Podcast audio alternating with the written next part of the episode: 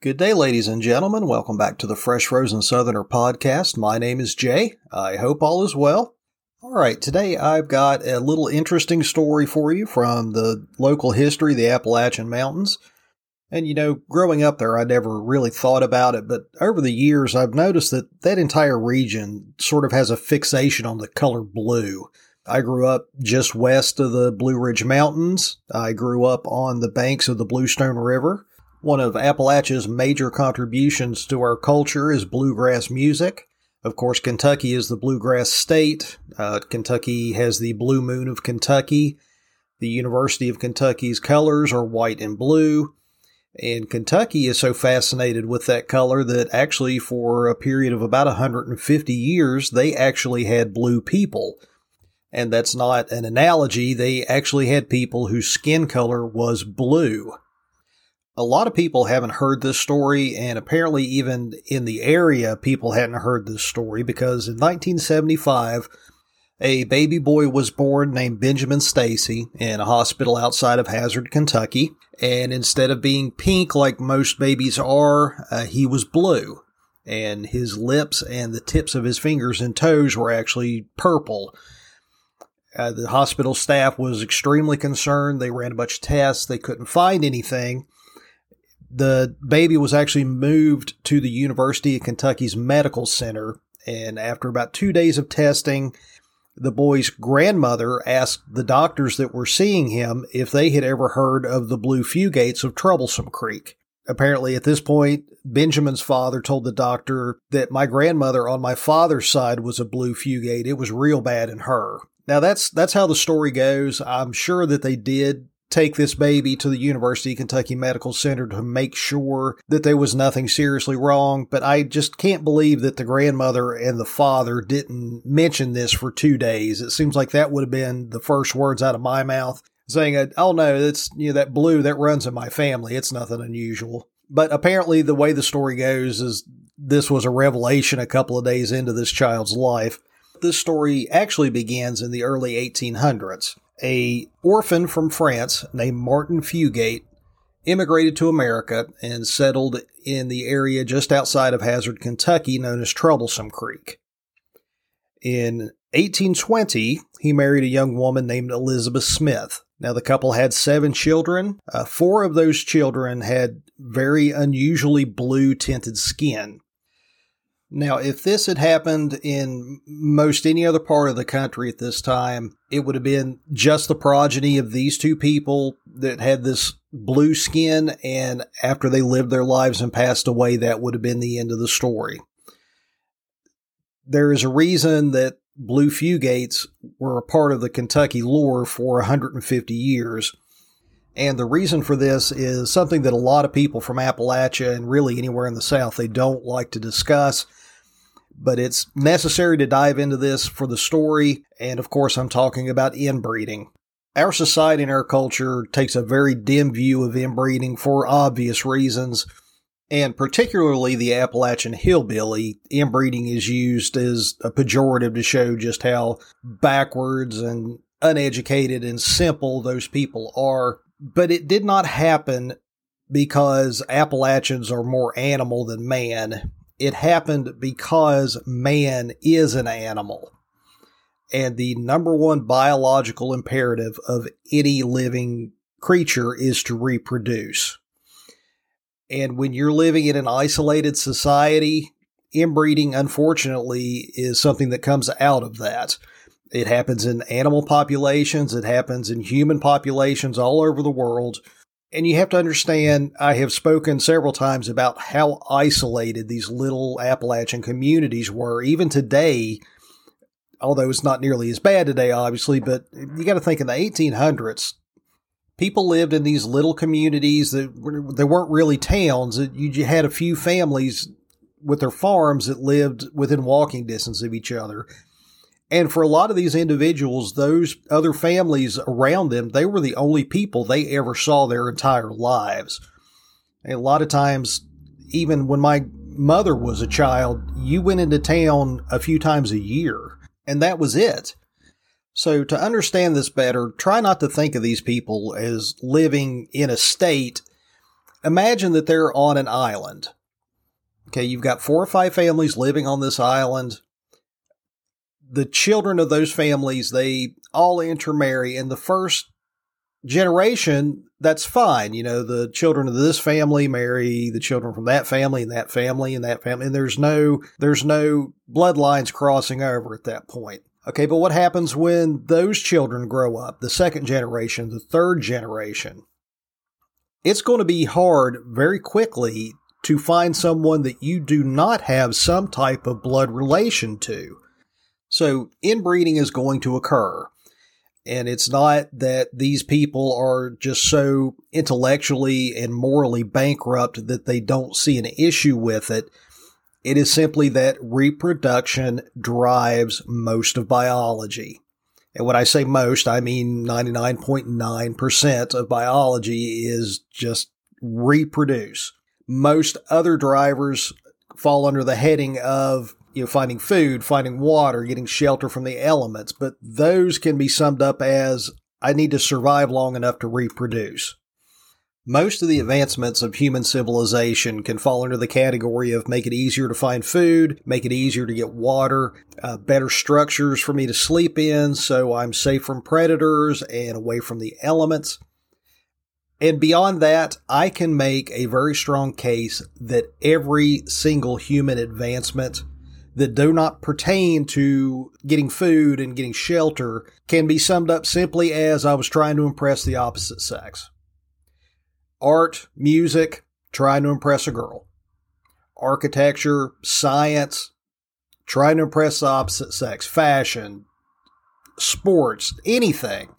And there are a lot of intellectuals in this country that will tell you that we have advanced beyond that, and we just really haven't. We simply have not advanced past the urge to reproduce. There is a reason that the porn industry rakes in $97 billion a year, and that's because sex is an incredibly powerful motivator. And I don't care how far we go, we are always going to be on the same level as a lizard in that respect.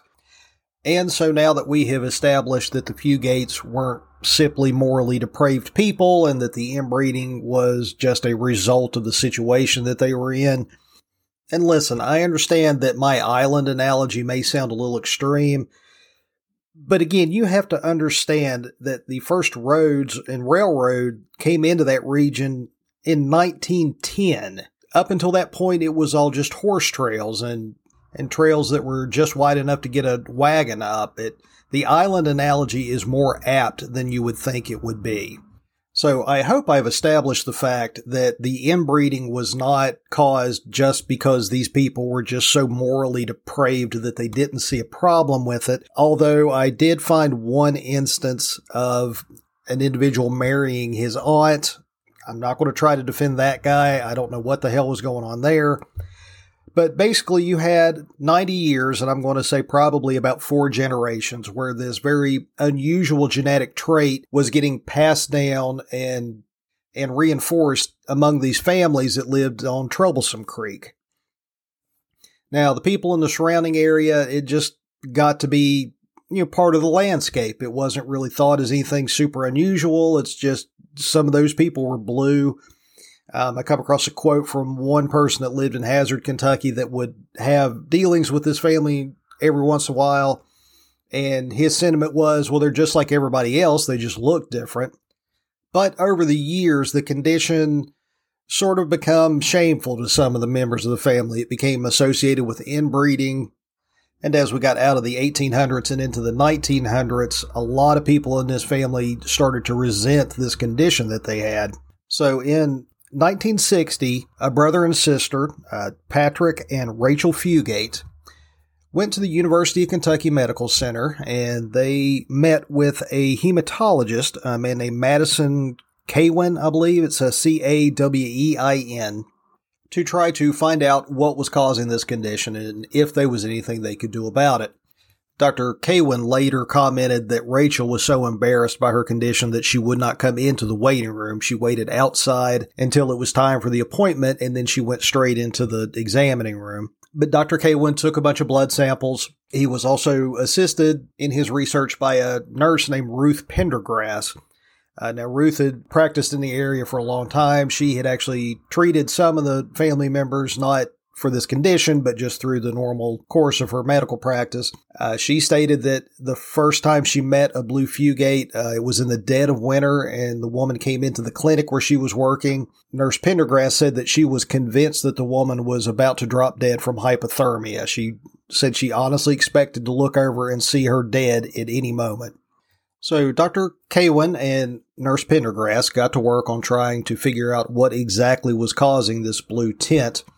Uh, Dr. Cawein actually came across a report from another researcher that was studying very isolated groups of Eskimos in the Arctic. Some of these individuals showed the same trait, and that put him on the path to looking at the hemoglobin in the fugate's blood. Now, what he discovered was that the fugates had a very rare recessive gene that caused there to be an excess methemoglobin which is similar to hemoglobin, uh, but does not carry any oxygen and therefore does not become red the way hemoglobin does. Now, we all have this in our bloodstream. Most of the time, it's very low, and our body will actually convert that into hemoglobin so it can be used to carry oxygen through our systems. The fugates had an excess of this methemoglobin, and the body could not convert it properly. This condition did not cause any health issues. Uh, most of the fugates lived normal lives and never exhibited any kind of diseases or disabilities due to this. Uh, but there were a couple of differences. The skin obviously was blue. The lips would be purple, and a lot of times the fingertips would be purple, as in the case of Benjamin Stacy. Uh, but also, their blood was not red. It was almost an earthy brown color because of the lack of hemoglobin in their blood. Dr. Cawein also discovered that there was actually already a treatment in the books for this condition. Kind of counterintuitively, it is adding more blue to the bloodstream. Uh, if you gave the people suffering from this condition a dose of methylene blue dye, it would cause the body to convert the methemoglobin into regular hemoglobin. And the reports are that if you gave one of these blue fugates a dose of methylene blue dye, it was not something that happened over a course of days. It would happen within minutes. Their skin would go to a very normal pink tint and they would look completely fine. Uh, now, this was not a cure for the condition. They would have to take doses of this regularly, but it would completely counteract this genetic condition.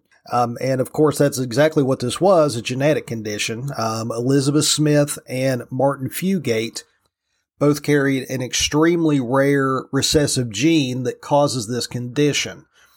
Now, you almost never see this in real world because it is unbelievably rare for these two individuals to have met and got married and had children. Uh, but I heard a saying one time that one in a million chances seem to pop up nine times out of ten.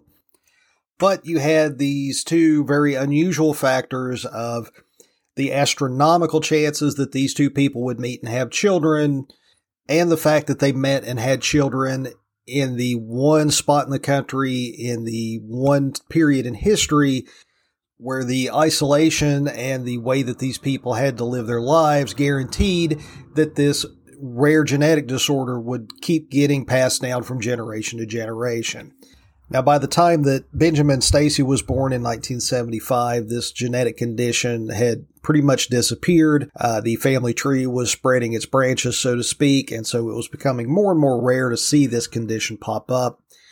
Uh, Benjamin Stacy apparently had a very mild case of this condition. By the time he was five, the condition had pretty much completely went away. He looked normal in every aspect. Uh, they say the only time you would see any hints of it was if he became very cold, his lips would turn blue. But between the family spreading out and the treatment for the condition, uh, the blue fugates are no longer something you see in Kentucky. Uh, Benjamin Stacy is the last documented case of a child being born with this condition. Now, I'm sure there are a lot of people that will say that it's good that that chapter of our history is over with, and I'm sure the family certainly feels that way.